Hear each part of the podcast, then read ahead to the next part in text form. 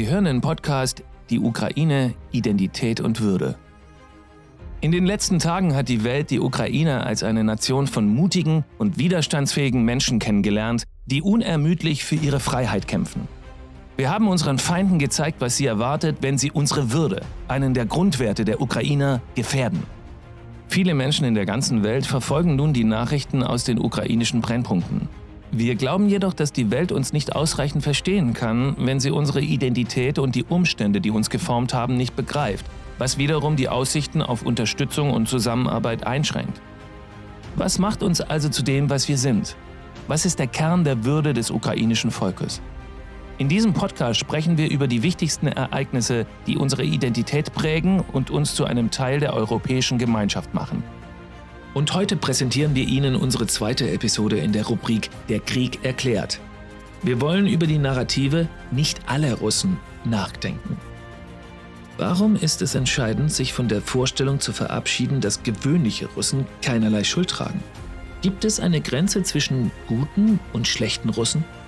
Beginnen wir mit unserer Erörterung. Die ersten Strahlen des Sommers scheinen durch das Fenster. Die Ukrainer aber leben nach wie vor im Februar. Das liegt daran, dass die groß angelegte russische Invasion in der Ukraine nun bereits seit über drei Monaten andauert. Gleichzeitig zögern die Russen auf der anderen, relativ kühlen Seite Europas nicht, Geschichten über die gewöhnlichen Russen zu verbreiten, die im Vergleich zu den Behörden nur unbedeutend und untergeordnet sind und nicht die Macht haben, etwas zu verändern. Unser heutiger Ausgangspunkt ist daher die Frage, ob die gewöhnlichen Russen eine Mitschuld am aktuellen Krieg tragen. Tun sie das? Vervollständigen wir das Puzzle und versuchen wir es zu verstehen.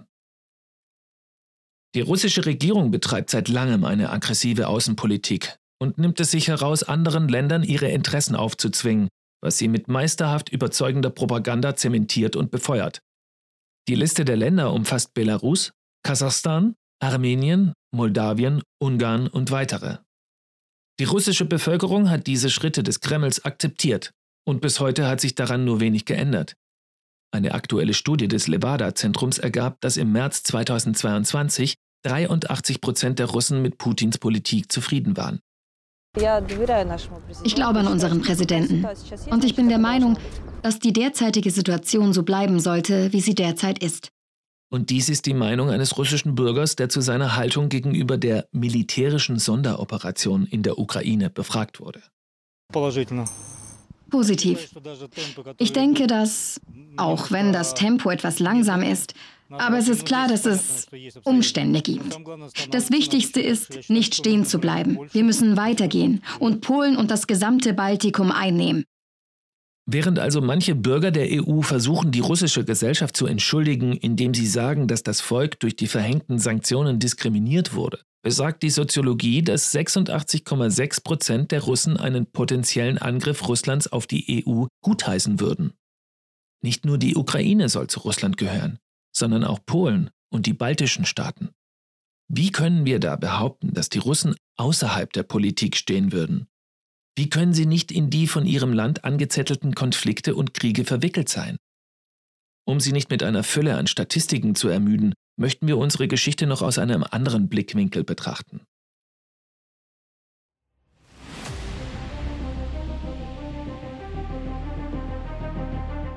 Da wir die Indizien, die nahelegen, dass Putin die volle Unterstützung erhält, untersucht haben, können wir ableiten, dass nicht nur eine einzelne Person für all die Verbrechen verantwortlich ist, sondern vielmehr der gesamte Mechanismus. Putin repräsentiert Russland.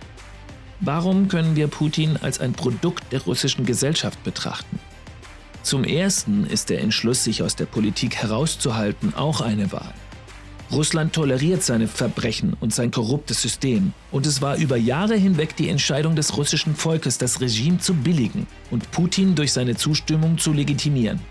Die vorhin zitierten Statistiken belegen dies. Zweitens ist Putin nicht einfach nur ein Teil der russischen Gesellschaft. Er ist ein Produkt, das den Anforderungen dieser Gesellschaft entspricht. Die Russen haben ein dringendes Bedürfnis nach dem Wiederaufbau von Russlands Größe. Und Putin befriedigt dieses Bedürfnis, indem er die sogenannten ursprünglich russischen Gebiete wieder einkassiert.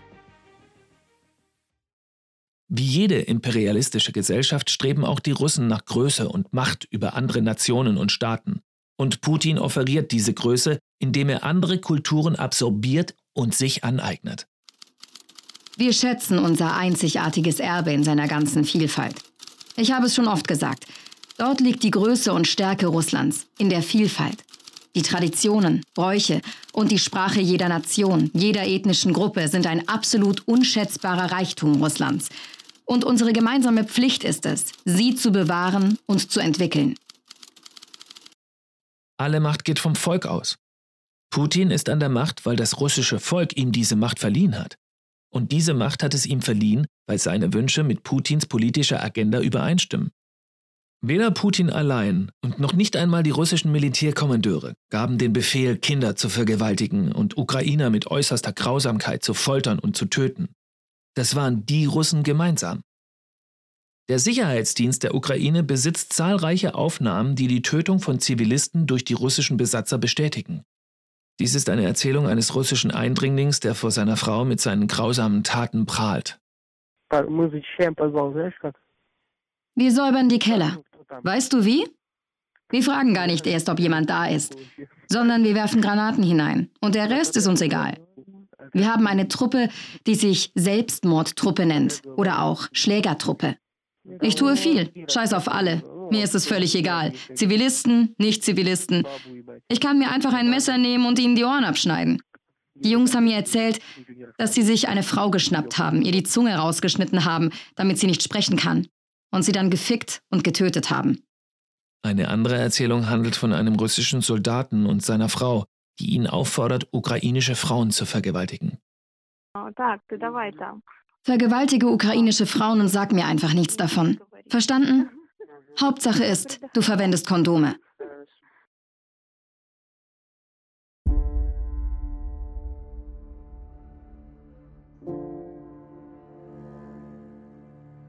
Putin hat den russischen Soldaten nicht befohlen, diese unmenschlichen Dinge zu tun. Andererseits scheinen auch die guten Russen, also die, die nicht die gesamte Ukraine übernehmen und die Welt erobern wollen, dann doch nicht so gut zu sein.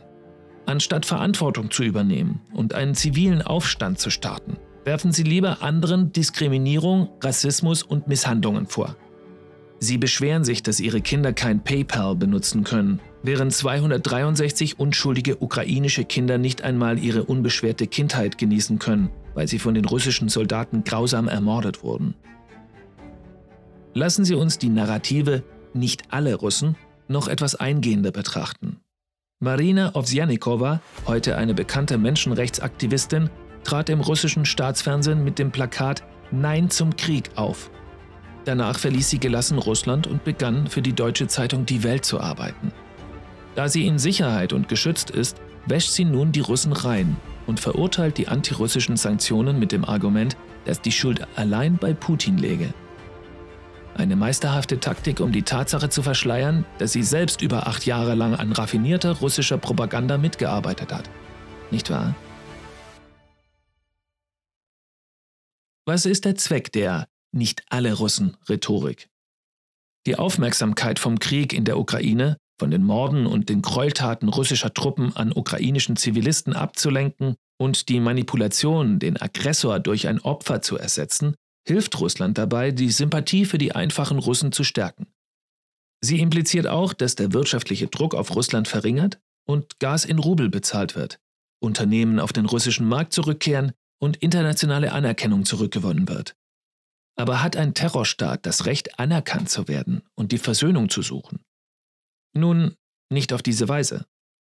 Und wenn es um Menschen geht, die die Herrschaft eines solchen Staates tolerieren, tragen sie nicht auch eine Mitschuld? Hoffentlich konnten wir Ihnen das Wesentliche vermitteln. Solange die Herrschaft Russlands von der Mehrheit der Russen gestützt wird, wird der Krieg nicht beendet sein.